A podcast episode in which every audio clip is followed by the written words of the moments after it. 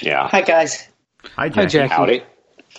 Gosh, so it just took me an hour and 54 minutes to go 21 miles. Sweet. That sucks, right? Were you walking? no. Could have done it faster.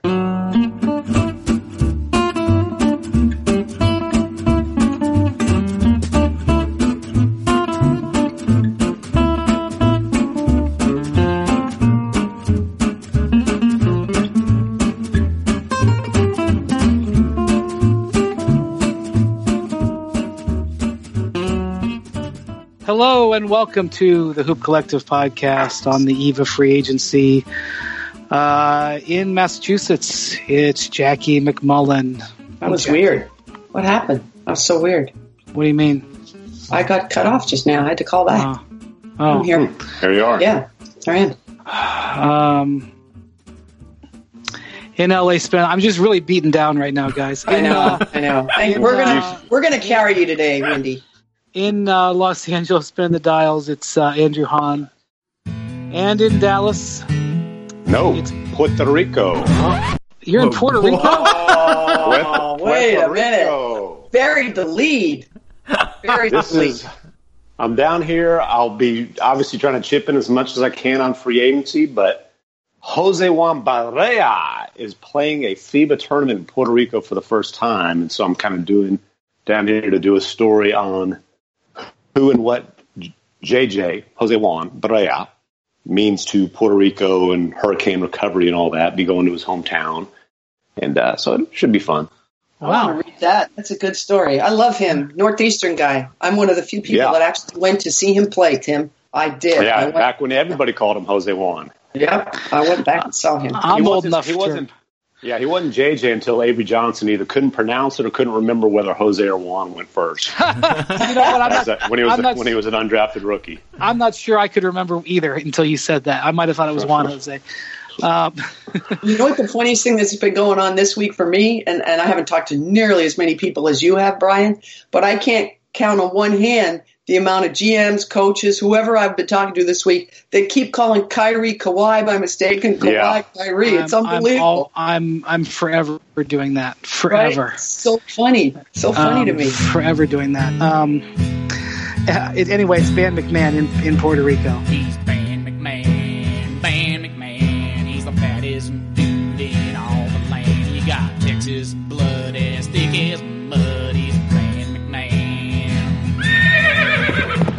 Hola, amigos.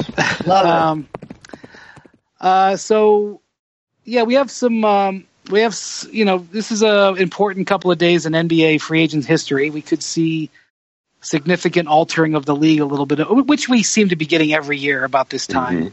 Um, uh, I think I have a generally a general feel for what's going to happen, and therefore none of it will happen that way. It'll all go completely different.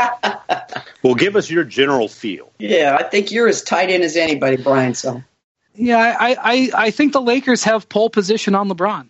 Um, You know, I think you know he's gonna. I I don't know whether he's going to meet with them face to face or if, if the Lakers are going to meet with his agent. However, the the back and forth that is going to go. You know, the Lakers, it's an important meeting, however it goes, and the Lakers have to sell LeBron on their future without getting anybody else. Like, if it's just LeBron through the door in this free agency period, what's their plan to get player B, C, D, E, F? And, you know, Magic talked about this the other day. He talked about it sort of being a two year plan. Um, and maybe that's what they sell to LeBron. And, and, and, and the real uh, rubber will meet the road on whether LeBron will feel comfortable going through the, the door by himself or whether or not uh, he will be comfortable with a with a you know uh, you know wanting wanting another another star player with him and and whether he can trust the Lakers and Magic Johnson and Rob Pelinka to to to surround him with a great team or not. And that to me is if he feels comfortable with it. And it's not just Magic; it's also the city of Los Angeles. It's also him as a drawing card. Um, if he feels comfortable with it, I can really see him signing with the Lakers. Um, So you, you ma- don't think sh- you don't think getting Kawhi is a must to get LeBron. You don't feel like there has to he he has to have a proven co-star in place. I don't think that it is, but again, it's going to come down to how the Lakers convey what they want to do. and it's not going to be. It can't be. Hey, in the '80s we had Showtime, and we're going to bring Showtime back as they tried with LaMarcus Aldridge a couple years ago. It's it's got to be an actionable plan. Uh, but I believe if LeBron trusts in, and believes in what they they they pitch to him, I believe he could go without Kawhi. If they get Kawhi, would that be all the better? Absolutely. And I think the um, all the, fr- better. Come on now. well, but I think all the, the better. Well, I think the if- That's seismic. Right the Yeah. phrase Yeah, the they're- phrasing They're, they're instant. You could make an argument that Kawhi is more valuable to the Lakers than LeBron would be. right and and the um the phrasing that we used with Ramona and Woj in the story the other day is we thought that it would clinch or cinch getting LeBron.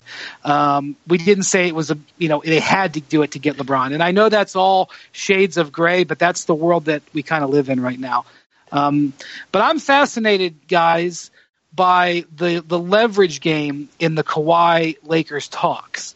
Um, from the way I understand it, the Spurs look at this potential trade as not just the Lakers trading for Kawhi, but the Lakers trading for Kawhi and LeBron, because they think if they send Kawhi that that links that clinches getting LeBron, and so they're like, in our mind, we're helping you build a super team. You've got to pay for both star players, so send us uh, players A, B, C, and D, and these draft picks. Basically, they want a a uh, Celtics Nets uh, level trade because they But- see. Yeah, But they don't want Lonzo Ball. I I don't you know honestly MacMahon I don't know who's actually being tossed around in the talks. I just know that the Spurs want to clean out the cupboard. The the the this the, the Lakers look at it differently. They look at it as trading for a distressed asset. Uh, a guy who wants out of there says he's not coming back, and uh, you, if you try to trade him somewhere else, you can't get anywhere close to what we're offering. So yes, we'll give you a, uh, you know, we'll give you legitimate um, pieces, but we're not sending the entire team out there and our whole future out there together. And that bridge, whether or not they can they can close that, will determine whether there's a trade. Because the reality is, if LeBron signs with the Lakers, or if LeBron, let's say, signs back in Cleveland, as soon as LeBron makes a decision, Kawhi's value to the Lakers in a trade falls. Now, Because there's I, no I, I don't. If LeBron goes to Cleveland, I don't think it does. It absolutely does because because at that point the Lakers will not be super competitive this year anyway, and they should just wait and try to sign Kawhi outright next year.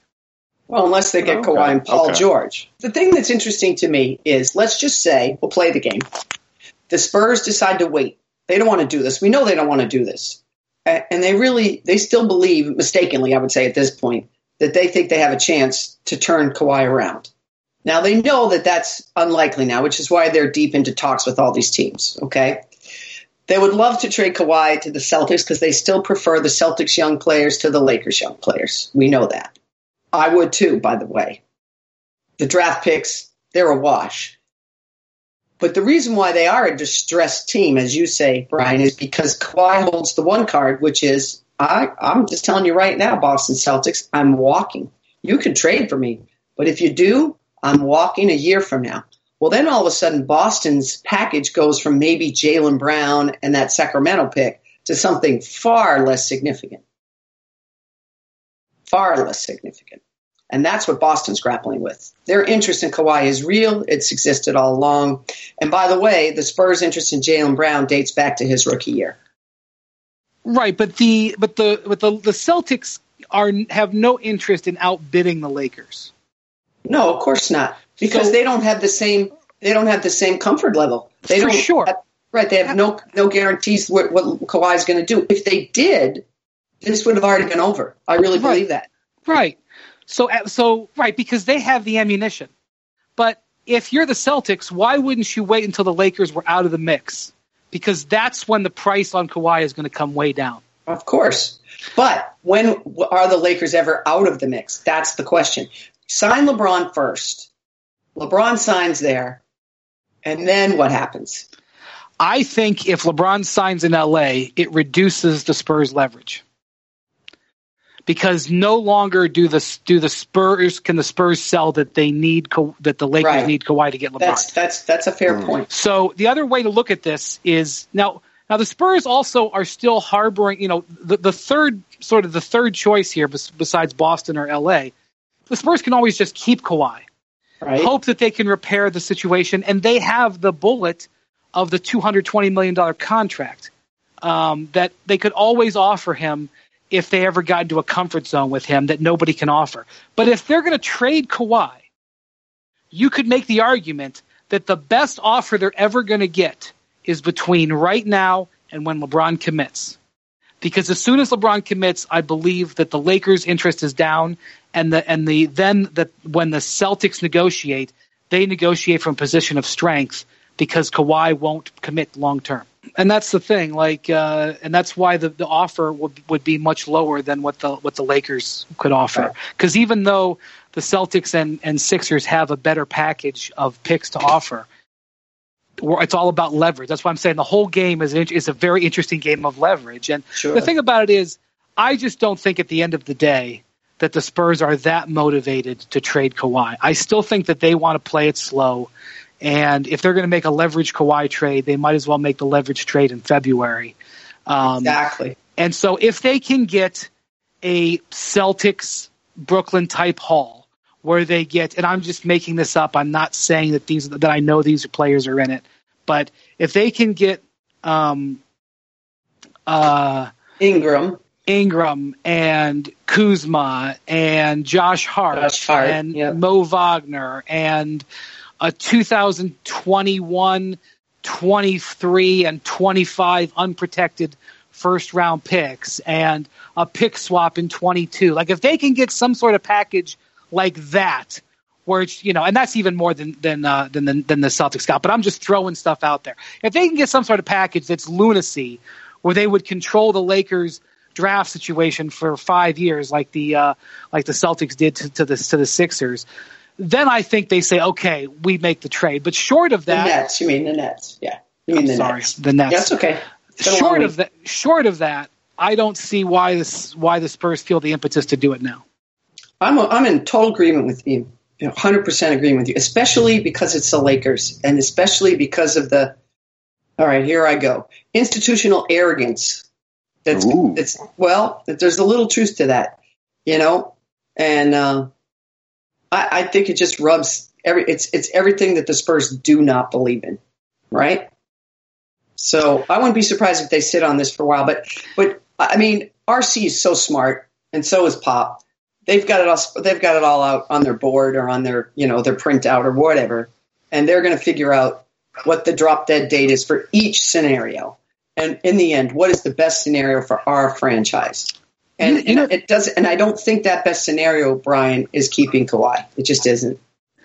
You know what's crazy, Jackie? And I looked this up the other day. The Spurs don't really make player for player trades.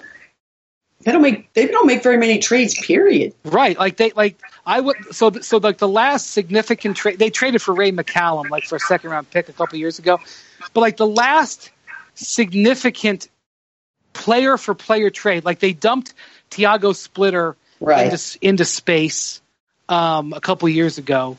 Um, they dumped Boris Diaw into the Jazz space I think two years ago, but that was just like cap clearing stuff. right. I'm talking like like was a Richard Jefferson Stephen Jackson deal like back in 2013 or 14. right. Like they don't do Well, like they, I, I, they built their team they through the draft. That's why they right built their and team and, through the draft. and free agency, you know, because Right. they've gotten Gasol Although not- and yeah, but think about free agency. Really, Gasol, yes, but at the Aldridge. at his Gasol point, and Aldridge. Aldridge is the one. Aldridge is the Mhm. first time that they dipped in for the big time free agent. First, really first time because Gasol, when they got him, was a nice a nice addition, but certainly not that that top level front line. Aldridge, they feel a little burned by it. Right. But I'm just saying, like, they're not. I mean, like, if you look at like the, the Rockets and Daryl Morey, he's he's he's traded 100 players and traded 485 players in the last 10 years. Well, Like- and, you know, and the only guy that's traded more than him is you know who that is. It's Danny Ainge. Right. So, like, if you're, not- you know, I, I'm just saying, like as smart as the Spurs are, I will say this is not something that they've done. They have a lot of experience. They're conservative. They're conservative in the way they go about things, and it, and it has served them well all these years. I still, Which you can be when you have Tim Duncan and, and you find Tony Parker late in the first Yeah. round and Ginobili late Right. in the second round. They've had the Yep. luxury of being conservative. but you know what? I always think back on Tim. All the years that Pop used to tell us, you guys have no idea how special Tim Duncan is. You don't understand why he's the heart and soul of our franchise. You guys can't begin to understand what he means to this franchise. Boy, we all understand now, don't we? Yeah, and again, people thought Kawhi was kind of okay. The torch is being passed, but he, it's It's impossible, impossible to ask someone to be Tim Duncan on the court, off the court, in demeanor, in his wants, in his likes. He was a guy that was happy to restructure his contract. He was a guy that didn't care about shots. All those things were genuine when it came to Tim Duncan wearing those baggy jeans and some kind of sloppy shirt and like he was just everything you could ever hope for in your superstar no ego and, and it was just it's too much to ask for anybody to duplicate that for anybody Well, Kawhi or anyone funny. else It's funny because the Mavericks are hoping that uh, Luka Doncic is in a lot of ways another Dirk, and Dirk Yeah. is is that same kind of breed You're as. Tim Duncan, and they're awfully rare. and and it's just crazy to ask someone to fill those shoes and i'm not even talking about as a player i'm just Right. talking about as the face of as the a- franchise and the person that sets the pulse and the tone You know, um, the thing about it is, I, I firmly believe in the Spurs organization. They obviously know what they're doing. But when you're a, a market like San Antonio and you trade a star like this, there's no guarantee that you're going to be able to replace him for 20 years. I mean, maybe they trade him, maybe they get an- another player this good in two years. But I think I've said this before. But you know, if you told the Milwaukee Bucks when they traded Kareem Abdul-Jabbar in like what was that 74 right that it was going to be 40 years before and they would not be back in the finals um you know and th- and this is a thing about like uh like LeBron and the Cavs I understand why the Cavs feel like they have to protect themselves and move on that if LeBron's not going to commit to them that they that they have to you know try to trade for draft picks and get young players I mean I understand in a vacuum why they're doing that but once LeBron goes, that's it. There's not going to be another LeBron forever. And I, you know, that's the thing that I think the Spurs do understand is mm-hmm. this is not just let's make the best deal for Kawhi. It's let's exhaust every single possibility with him before we trade him. And that's something that I think can be very smart. And even if that means you get a little bit less for him than you would have gotten if you traded him today, if you have to trade him in December or January, or heck, if he walks away from you for nothing next July, giving yourself the opportunity to try to keep him, to keep a historically great player, an MVP uh, level player, may be worth it because no matter what you get in return, may not be as penal or as positive, uh, depending how you look at it, as the guy walking out the door. Lady and gentlemen, I got to go, but my parting shot is maybe the Spurs develop Brandon Ingram into their next superstar. No, that's Just a lot of pressure. We just talked about not Yeah. putting pressure on people. Uh, I just did. Hello, no one is available to take your call. Please leave a message after the tone.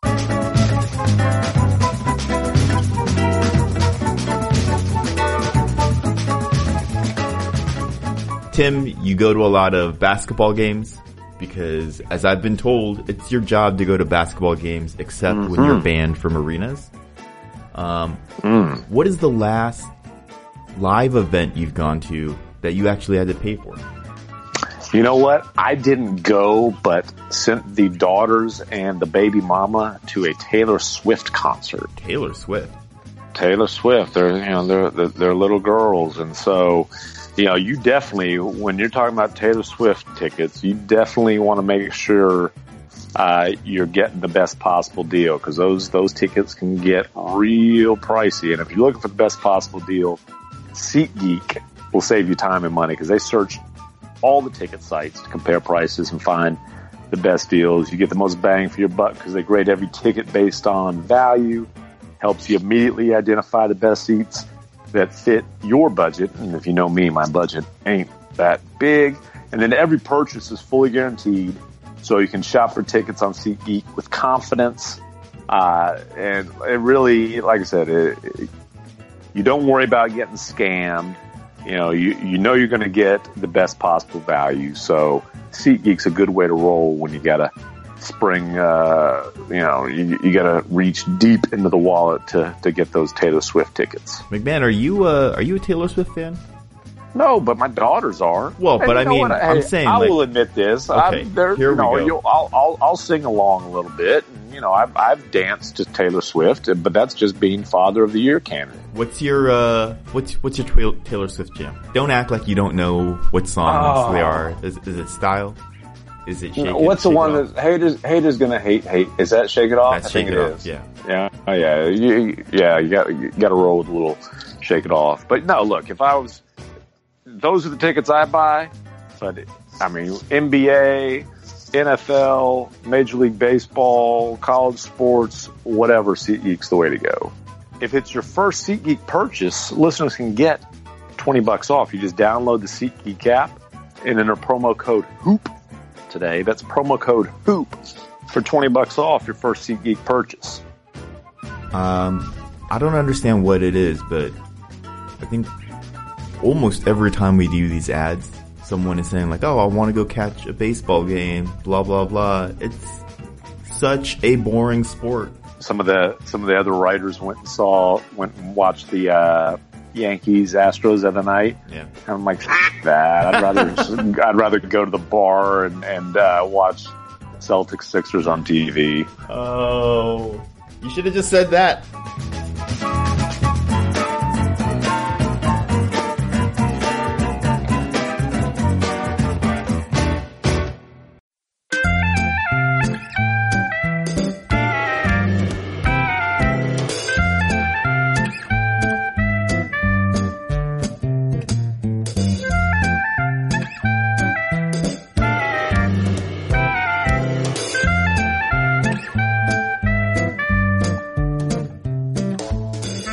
About the Spurs, uh, Brian, that's so interesting to me is if you go back and look at the, of course they've drafted brilliantly, right?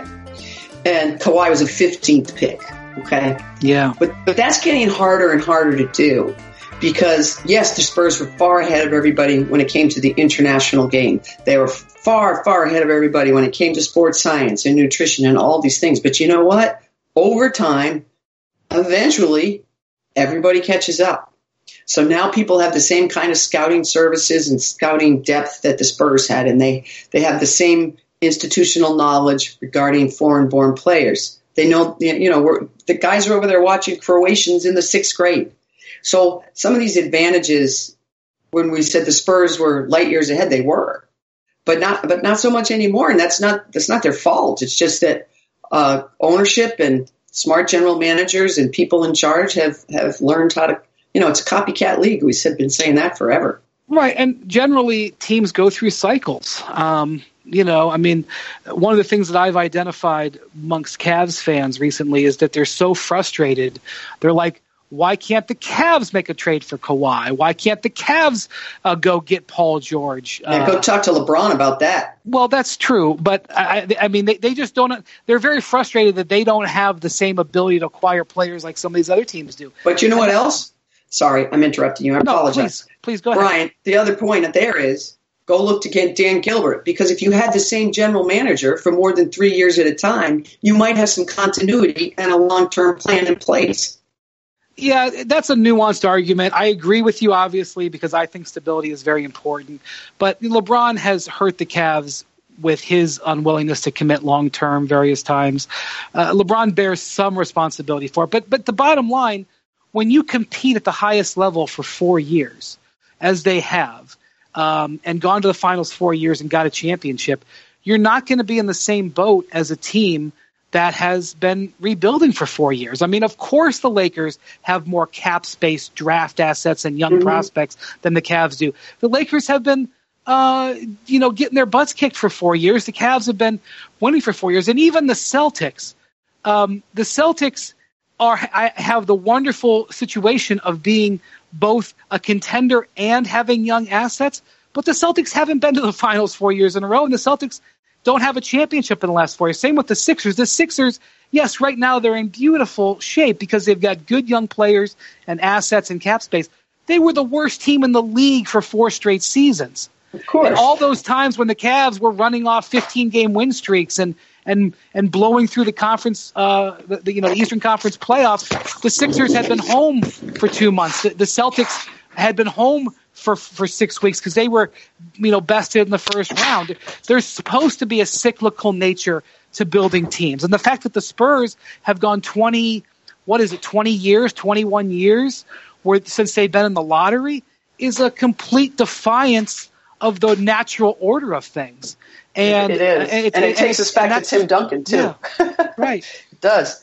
You know, but I will say this about LeBron and the Cavs, and it's his cross to bear. I don't care what anybody says. We all knew at the time. It's not hindsight.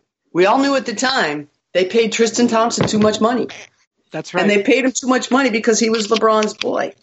And, and I would argue that hanging on to J.R. Smith for all this time, those those were LeBron decisions. You're not going to convince me differently. Well, I will say this. I will say this, Jackie. The, the leverage that Tristan and JR had was that they were not replaceable. In other words, if if Tristan uh, had gone somewhere else or JR had gone somewhere else, even if it was for a lot less money, the Cavs didn't have a functional way to replace them. They didn't because the Cavs had traded all their draft picks and they didn't have uh, player development that was producing guys to step up and, and fill in. And again, that is an institutional issue, but they just didn't they didn't have the ability to do that. And it's the Cavs' fault for putting themselves in that situation and putting your Right. trust in J.R. Smith. But that was also one of the reasons why they got those contracts was because if J.R. walks out the door, they didn't have another starting two guard that, that was a two way player that they could put there. Okay, but Um, so let's go back to your premise though. So all these teams that didn't go to the finals for four straight years. So maybe, just maybe, if you had let J.R. Smith walk, certainly if you had not paid Tristan Thompson all that money, which even then we all knew was a bad idea, maybe for a year you're not as good. And maybe after a year or two of not paying him all that money that you're now stuck with, you do have some flexibility that maybe you dip for one year and then now this year in the in the Eastern Conference Finals and in the NBA Finals, your team is stronger and younger and more agile and I more agree. suited for today's game. I agree with that, Jackie, except for the fact that LeBron was always on one year deals and the general manager was always on a short deal too. Well, the again, manager- whose fault is that? You know, Well, the Well- point that I was going to make was that it, th those issues don't even go back to the last four years. It's from uh, LeBron's first tenure with the Cavs. If there was stability and if he could trust that they would build the team around him, maybe when he went back, uh, he could sign a longer deal or be willing to tolerate rebuilds and things like that. But where was there's there was no I think Brian you were the one that said this like there was no institutional trust between LeBron or the Cavs and so uh, so LeBron seemingly always has to hold uh, their feet to the fire to make sure that the immediate future is taken care of. Well, it was a fascinating it was a fascinating scenario of uh, again of whose fault is it because when LeBron came to Cleveland uh, they had lottery picks the first two years the first year they drafted Luke Jackson and he got hurt immediately and was never a factor the second year they gave up their lottery pick to trade for Jiri Welsch on a rental. Uh, and they did that because the general manager was afraid he was going to be fired because Dan Gilbert bought the team. If they hit on those two draft picks, now if you go back and retrace it, uh, the guy they really needed was Andre Iguodala, and he went ninth, and the Cavs had the tenth pick. But if the Cavs had been able to hit on those first two picks, then they wouldn't have had to build their team through free agency, which they did in 2006, uh, 2005, I should say, his third year, where they went out and signed Larry Hughes and Donyell Marshall and Damon Jones, and all of a sudden we're an old team with limited upside. But I will say that, you know, within two years of Dan Gilbert buying the Cavs, they were in the finals. Um, and it was because of LeBron, but they also had some positive going for that team. But they but they never built for the long haul. What they needed, to be honest with you, was Sam Hinkie esque vision in 2003 and 4. But that put them behind. And so once they had an older team, they had to keep trying to refresh that team. They were playing from behind. So you have um, an aging Donyell Marshall and a broken down Larry Hughes. So you flop them out for Wally Szczerbiak and and Ben Wallace. And then you're still playing from behind. You flop it for Shaq. And then you flop uh, and over past his prime, Zydrunas Ilgauskas for Antawn Jamison, who's past his prime. And you're always fighting from behind um, because you're terrified that LeBron's going to leave and you can't take a three or four year plan. That's it. So I mean, I, it's um, it's just so funny. We look at the process. You can look at the Celtics. You can look at all these other teams. And, you know, the Mavericks to me is interesting in that they don't want to rebuild. They really don't, right? Because they wouldn't be making some of the decisions they've made. And it's it's a hard sell to your fans. It's a hard, hard sell. And it's a hard sell to your owner. Unless you have an owner like the Holts in San Antonio. The the Boston owners understood when they made that deal with Brooklyn what it meant. They could see the long haul. That's And why Jackie- they gave Brad Stevens that long extension. Well, that's that- true. Well, that's right. true. I mean, the fact that I mean, what would it have taken Brad Stevens to get out of college? It would have taken a six-year contract working for an organization like the Celtics, Right. who Stable organization. who Yep. you knew Danny Ainge was going to be there all six years. Right. That's That exactly right. that that got him out of col- out of uh, college. Um, but you know, Jackie, the the Spurs almost lost Tim Duncan. I mean, that's a that's a yeah, story to Orlando. Yeah. That's yeah. a story of lore where different people tell different stories about how close it actually was. I asked Um, Tim Duncan myself, Brian. I asked him myself one day at the Four Seasons, and he said, I really almost did it. He said, There was one night I was sitting at home and I thought, I think I'm going to do this. And then I woke up the next morning and said, Nah, I'm not going to do this. And they had already won a championship. yes. They had already proven that they were a championship organization, and he still almost left. And as smart and as savvy and as well prepared and as ahead of the game as the Spurs were, they would not have been the Spurs if he had left. Now, maybe Oh, they still they not. still may have built a championship team later on, but they wouldn't have been the same team. Oh no, he's the heart and soul of everything they did. And and I what he didn't answer, which is what I asked him next, was it's hard to play for Pop sometimes. Was that it? And of course, you know, their relationship became one of the greatest of all time, right? But I think there were times it was probably pretty hard and he probably got tired of it. And here's Doc Rivers, the ultimate players coach, right? Your buddy, he's got his arm around you. You're going to play golf together. When when you come into his office, he's going to be wa- you're you're going to be watching Tiger on the 18th green, you know? And everything that Pop doesn't want to be, Doc is. And I, I'm That's not true. criticizing one or the other. I love them Right. both. They're just But their different. styles, their styles couldn't be any more different. Any more different. Yeah, and and Orlando and San Antonio are pretty different cities too. Vastly, Completely. vastly Right, but- different cities. But both of them small market ci- cities, and that's something that, that Tim Duncan just never cared about. well, that's true. That's true. But Kevin you know, Garnett, same thing. Kevin Garnett didn't care about bright lights, big city. Didn't care about that. That's not what he cared about. um, although he played in a couple of the biggest markets in the league, but but true. But he, yeah, that's true. He didn't. He if if Kevin had had his druthers, he would have won a championship in Minnesota.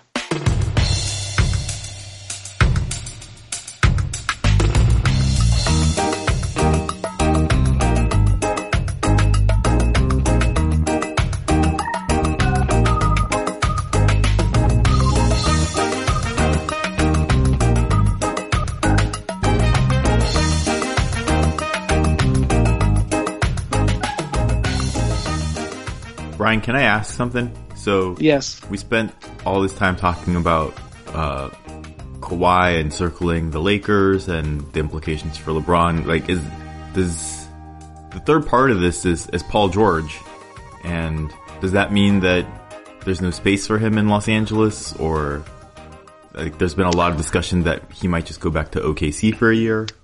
So the the expectation in the league right now is that Paul is going to re-sign in Oklahoma City. Uh, that doesn't mean that the Lakers won't go after him when they get an opportunity on July 1st. That they won't pitch him. It doesn't mean that if the Lakers get a hold of Kawhi and then sign LeBron, that Paul won't look and go, "Oh my God, there's a spot there where I could be great." Um, it doesn't mean that at all. But I do think that a lot of the league thinks that Paul George, and when I say a lot of the league, I think also the players who are free agents too, think that Paul George is going to stay in Oklahoma City. And that's, by the way, another interesting factor in the Kawhi thing. Uh, I understand why the Lakers, who were not competing for anything last year, really didn't trade all their assets to get Paul George when they thought they could get him in free agency. But if Paul re-signs in Oklahoma City, number one, what does that say about your confidence that you're all of a sudden going to get Kawhi in a year? And B, what does it say about the drawing power of playing with LeBron? Um, we've already had Kyrie who said, you know, I don't really want to play with him anymore. And, you know, maybe Paul is very, very comfortable in Oklahoma City. And, and you know, he's doing a documentary. And if he resigns, I'm sure he'll explain it very eloquently and, and explain why he feels that way. But I mean, not that many people would say that it would be more desirable to, if you had a choice between Russell Westbrook and LeBron James. Not that many people would say um, that they would prefer Russell Westbrook. I don't think, unless you think guys think I'm way off. I don't know. I think there's enough of LeBron's teammates over the years who get it's like f- battle fatigue. Well, right. So, and maybe that maybe Paul has seen that. Maybe. You know, I mean, I don't know. If you put truth serum in Kevin Love, what do you think he'd say? Well, this is what I say about Joel Embiid and and LeBron. Um, if if LeBron was considering Philadelphia and Joel Embiid called Chris Bosh and Kevin Love and said, "Hey, what's it like to be a big man playing with LeBron?" Do you think that they would give him like the warmest and most fuzzy No. endorsements? I think they would say he's a winner. You'll win a championship with him. He's uncompromising. I'm glad I played with him, but there's always going to be a but. There's battle fatigue. That's what I see. Battle fatigue. It's Yeah. hard to play for a, with a guy like that. And Michael Jordan, battle fatigue. It, Hard uh, to Right. play with great ones. The description vaguely sounds like Jackie, what you were just saying about Tim Duncan when you said it's hard to play for Pop, isn't it? It's like it's hard to Yeah. play with LeBron. Right. Battle fatigue. It's funny the um the the thunder are in absolute they're i got to be careful i can't say a cave because i've been i've been uh, running to that thing today um the thunder are are laying very low That's Sam's style, though. That's Sam's style. Mm, but you know, it, you- but it wasn't the style with kevin durant no, no, it wasn't. So maybe. and, but- and I, I, my read jackie this is my read brian's opinion brian Windhorst's opinion you Not thumping a- don't do right that. Don't do that third person thing. That's a bad idea. Everybody does that. Hurts their back pulling off their boots. I'm just telling you right now. Uh, okay. Uh, my opinion is that they feel like they've got Paul and they just don't want to say or do anything that messes him up. sure. Where, whereas with Durant, they were very concerned, and rightfully so. So, so you mentioned the documentary. I watched part two, I guess, yesterday. Maybe The I can't. I don't know which part. Yes. Part so two. when you watched that, Andrew, right? Yes. So when you were done watching that, where did you think he was going? Um, I thought when I was done, I thought he was gonna go to Wade's Vineyard. And Oh, okay. just- that's that's what I thought. It's like it, it seemed I thought like he was going to Los Angeles. All he talked about was Los Angeles that entire episode. I'm like, oh man, the poor Thunder. This kid's gone. I, I got the exact opposite read. That's funny. I and now maybe I, I don't know. And I, and I hope he's. I really hope he stays in Oklahoma City because I like what Sam Presti did. I like the guts he had to do it, and I truly believe. I truly believe this. If Roberson stayed healthy on that team, they would have been immeasurably better. Not just because they would have Roberson and he's a defensive stopper. You wouldn't have had to ask Paul Paul George to do so much more on the defensive end of the floor. And I really think it would have changed their complexion of the team. How did you feel about Sam Presti sitting behind his desk with his perfect hair and his, Oh, his my hipster, gosh. his hipster glasses and his perfect suit and saying, um, "Yes, there's a line in from a tribe called Quest that says, um, scared money don't make no money.'" Yeah, I couldn't believe that. That's not the Sam I know. I wish I knew a tribe called Quest uh, lyrics. I'm not really a fan of theirs because, and I wish I was allowed to have fun on Twitter. I'm not allowed to have fun on Twitter. but if but if I was, like every time there would the Thunder would make a transaction, uh, I would tweet a tribe called Quest um, uh, lyric. You know, oh Yeah. Thunder re-signed Jerami Grant. Uh, uh, we gots to gets the best. Yeah, Uh, right, try- You know. I don't know. I'm just making that up. I don't Yeah, know. that's but, funny. Uh, um, That's really funny. uh, I I would love to do that if I was. well, that was on a- Hollywood, right? I was watching that. and I'm like, all right, well, that's Hollywood, Sam Presti. You know, that's what I thought. Really, I mean, he's the most down to earth guy, and you know, I he's an easy guy to root for. He works he works at it, and uh, and uh, you know, but I'm just trying to figure out if you're Paul George, why you are going back there. It is odd. Okay, that's what I'm trying to figure out. Well, I, like I said, things could change because things change in free agency. But Jackie, I think they've got him. Yeah, no, I, it seems that way. And I mean, so he re-signs for how many years? Well, that's a different topic altogether. Okay, okay, Uh, he, in my mind, he's got three choices. He can take the full boat, five years, and he's not going to do that. I don't think. okay, okay, but Do he could. you? Do you think I- he's going to do that? I do not. Uh, he can take a one year plus an option, Right, and then he can re-enter free agency. 2019 is a um, is a year. is a potentially. There's a lot more uh, stars out there. You've got Kyrie and Clay, and better money. Draymond Green too, right? no, I think Draymond has two years Two left. years. Um, okay. Yeah. uh, Kevin Durant, depending on whether he how he does a new contract, and who else am I missing? Um, oh, I'm sure there's others. Uh, I mean, so but don't we agree that Durant? I mean, what do you think he's going to sign for? Well, I mean, how can- many years? I'm not talking money. I'm talking Well, years. One other thing on Paul George, or he can do a two-year deal, Jackie. And the Yeah. reason two years would make sense is that that would take him to ten years experience, and then he would be Right. eligible for the higher max, and then he'd be re-entering free agency at age thirty, where you you know, if, assuming he doesn't have another injury. Um, or, or an injury, um, that he could potentially get one more giant contract. Where if he signed That for that makes the most sense to me. And so that's uh, I think that was one of the I think things that they talked about to- in the the documentary. That I think his agent yes. was saying like, you know, this would Yeah, get you to thirty and back back in the market to it was a good part of the documentary where they had them going over that because I felt like that was uh, good to see, but I also think it was a little bit disingenuous that that was the first time Paul had under. right. Oh, you mean you know? Oh, I could sign a one year deal or a three year deal. Oh, this Right, is the first. right, right. I, I think Paul's known Oh, quite. he's about it. known that for quite a while. Yeah, Yeah, I but gotcha. uh, as for Durant, he has a couple of options. If he wants to get, see, here's the thing, Jackie. Remember he took a he took a a, a a pay cut last year to help Mhm. the Warriors with uh, luxury tax money. right, right. And so he can get a full max, but I think to get the full max, he's got to sign for four years. If he only wants Oh, to sign for one year, I don't know if he can go up to the full max um, Right, because they still they still don't have his full rights. I think Mm-hmm. he can get close. I think he can he can get a, a raise that gets him up there, but I don't think because he's an early bird free agent. Um, Right, right, but he right. could sign for four years and a max. I just don't expect him to. No, I I, don't think I- any of I don't think any of us do because that's I don't expect Durant to do that either. Well, I'm talking about Durant. I'm talking about Durant. Oh, I'm sorry. Okay. Yeah. Okay. yeah, he could sign up. No, Paul George could sign for five. You know, the, the, Yeah. the, the But Thunder. I mean, I, I just rights. think those days are mostly over. I don't know. It just seems like the, the, like the whole um uh, the whole appeal of being starting and finishing your career with with one you know that those days seem to be over. I don't know. Well, well, let me ask you this. So it, everything is pointing towards everything being a okay with Chris Paul. I know that there was a report that um, that Chris Paul and the, and the Rockets were a little bit uh, were a little bit at odds. That report was out last week, and then this week at the uh, at the awards, um, Tad Brown, their president, Daryl Morey, and Chris Paul were practically singing "Kumbaya," holding each other's Right, hands. right, right. Um, so I'm I've been led to believe that everything is fine there. Yeah. Do you honestly believe that the Rockets will sign him to a contract that pays him $47 million when he's 38 years old? Because that's what his max with them would be. I know it. And so I, I was asking this, maybe it was with you.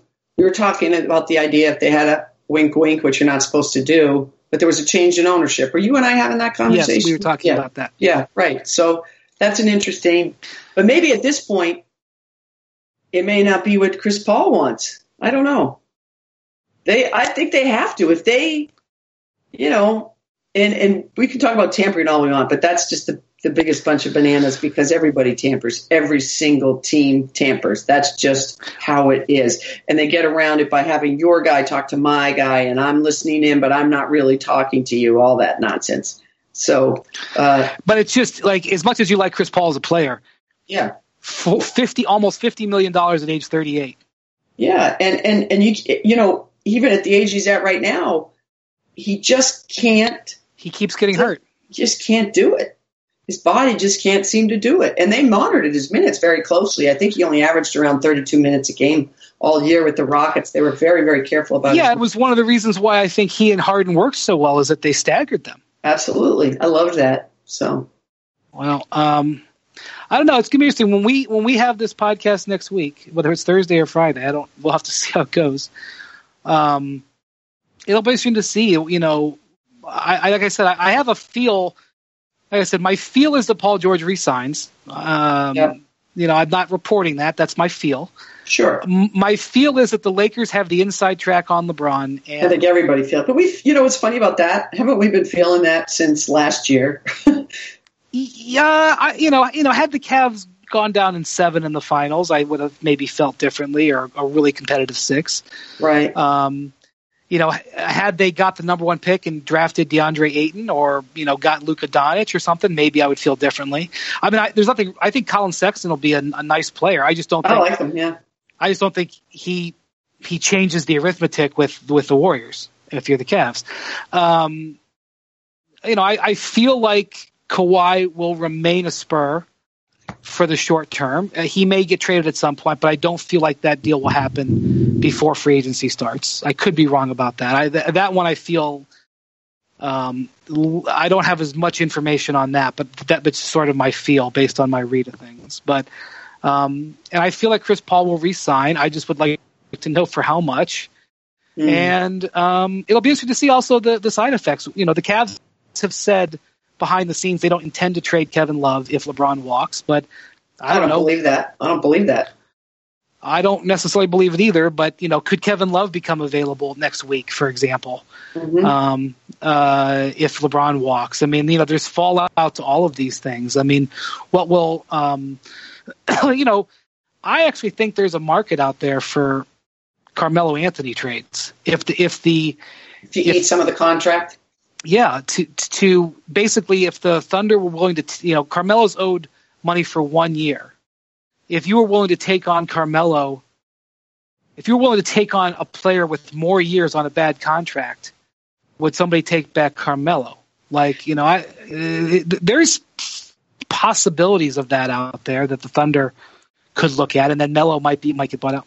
I don't know if Mel's recent comments and the way things went last year in Oklahoma City has soured teams. But remember, last year at this, you know, when when the whole Melo stuff was going on, the Celtics were interested.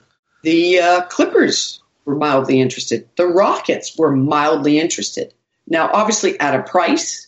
And what they wanted to see was can this guy submerge his ego? Can this guy be Vince Carter in his later years instead of Allen Iverson, who couldn't handle being anybody but the star? And it's interesting to me also because I think the same thing is going on with Dwight Howard.